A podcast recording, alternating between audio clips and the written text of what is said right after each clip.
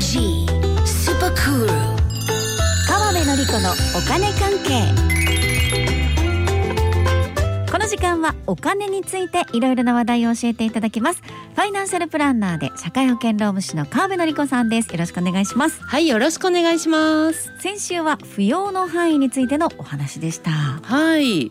これこの話重要な方もね、うんあのいるかと思うんでね、はい、あのエアジーのポッドキャストで聞けるんですよね。そうなんですよちょっと一生くれて。そうそうお金関係ってポッドキャストありますのでうんうん。確認お願いします、はい。はい。はい、そして今日はですね、はい。10月にというか先月も？そうですよ。そっか11月ですね。あと2ヶ月？そうなんですよ。いやいやいや怖い。ね、怖い。ね 本当この間12月をね過ごしたと思ったらねまた12月やってきますそうですよね。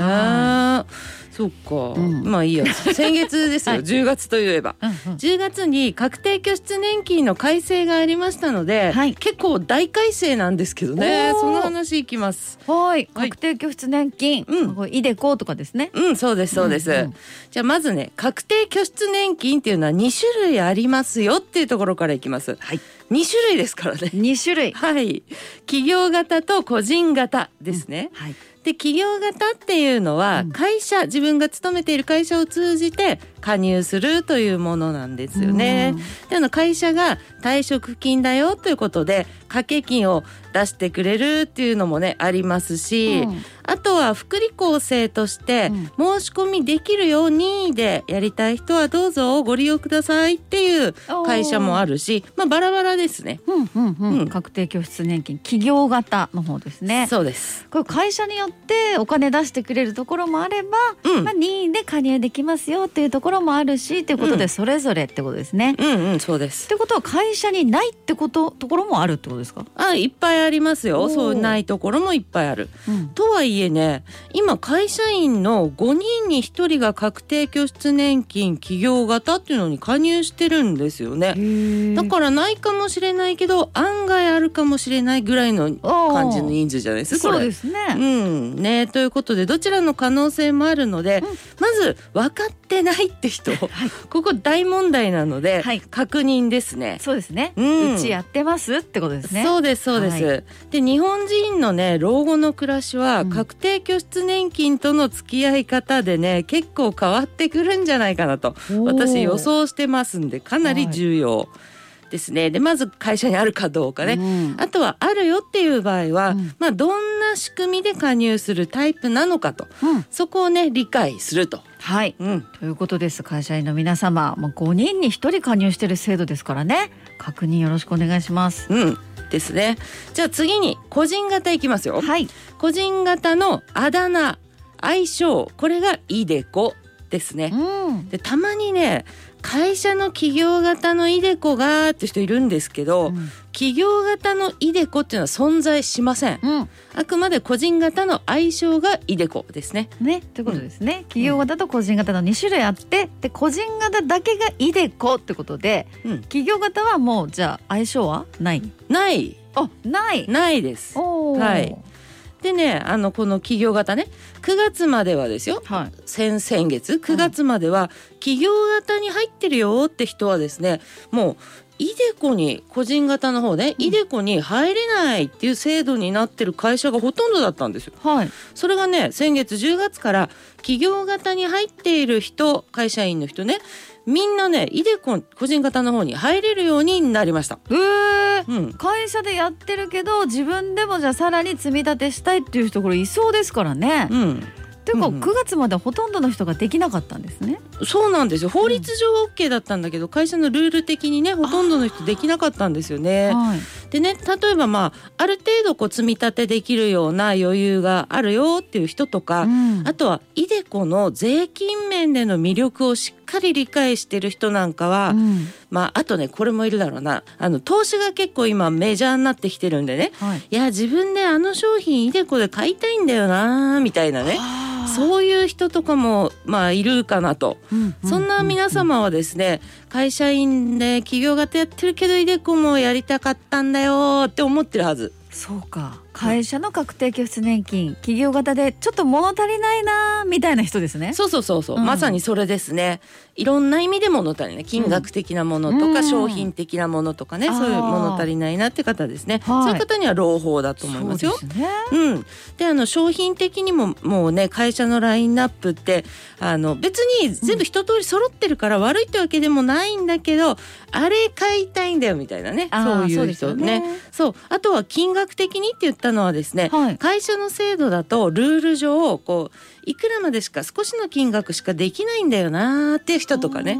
うん、で税金面の魅力からもやっぱりイデコを考えるっていうのはこう大いにありだと思います。うん。そうか。このじゃあイデコの税金面での魅力うん。おさらいをちょっとしておきまあますかそうですよね。ここはね。はい。はい、まあ松尾さんもねここをもう考えながらやってるとはい。いうことの、なんでねイデコイデコはですね、まあ、掛け金自分でこう決めますよね、うん。5,000円以上上限は人それぞれ職業によるんですけれども、はい。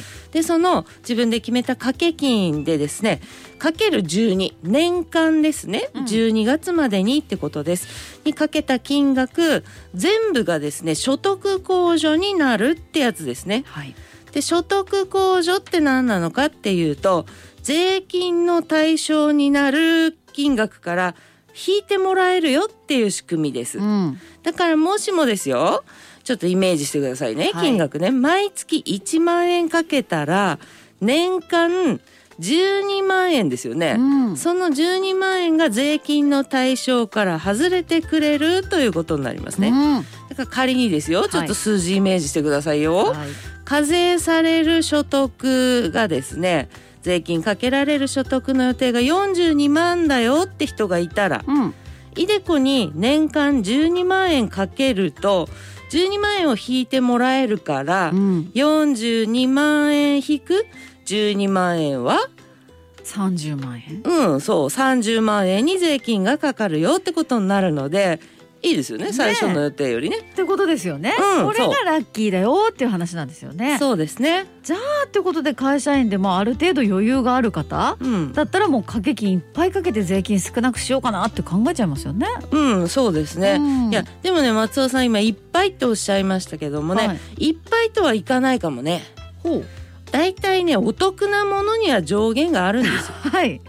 ということでうん。会社の制度との兼ね合いで、イデコに会社員が入るとしたらね、うん。上限は1万2,000円とかう。ん2万円とか、まあ、大きく2つに分類されましてね。そうなんだ。そうそうそう。あとはあなたの企業型の掛け金とイデコと合わせていくらまでなんていうルールもあったりするので余裕があってもかけまくるわみたいなね、うん。うん、それはちょっとダメだと。あ、そういうことなんですね。そうなんですはいじゃあまあお得ではあるんだけど上限がいろいろありますよっていううん、うまくできてるっていうかなんていうか。いやそうですようまくできてんですよね。うん今ねここの話私今日のねテーマの中でね確定拠出年金企業型に関係ない人もいると思うんですけど、はい。でも今の話ってね全国民にとって大事なポイントだと思うんですよ。ほう。でそのポイント言いますよもう一回お得なものには上限がある。あうん、ー確かに。そうここですよ。うんつまりね政府としてはですよ、はい別な見方をするとうんあんまりいっぱいやられちゃうと、うんこう国的に税金ちょっと取りっぱぐれちゃうから、そうですようん、ね。ここまでにしておいてねってことですよそのメッセージですよねはい。だからこう上限いっぱいまでやるのが一番得をできるとそういうことになるわけで、うんうんまあ、政府が国が上限って言ってるってことは、うん。そこにお得が隠れてるんだぞと。うわそういうこと。ーそうだ。うんおです得なものにね。は上限がある。そう。でも上限があるってことはお得だよってことですね。そういうことです。上限までやるのが一番お得ねそしてね。うんまあいろいろねありましてねはい。で今こうちょっとした副業とか、うんお金のこと考えて節約とかあると思うんですけれども、はい。それよりももうずっと効果高いので、はい。まあ、今の会社の企業型と照らし合わせてね、うんイデコも検討してみるのはいいと思います。そうですね。企業型やってる方もまだという方もイデコもあるよということですね。そうですね。はいということで今日は10月に改正がありました確定拠出年金についてのお話ファイナンシャルプランナーで社会保険労務士の川辺典子さんありがとうございましたはい、ありがとうございました。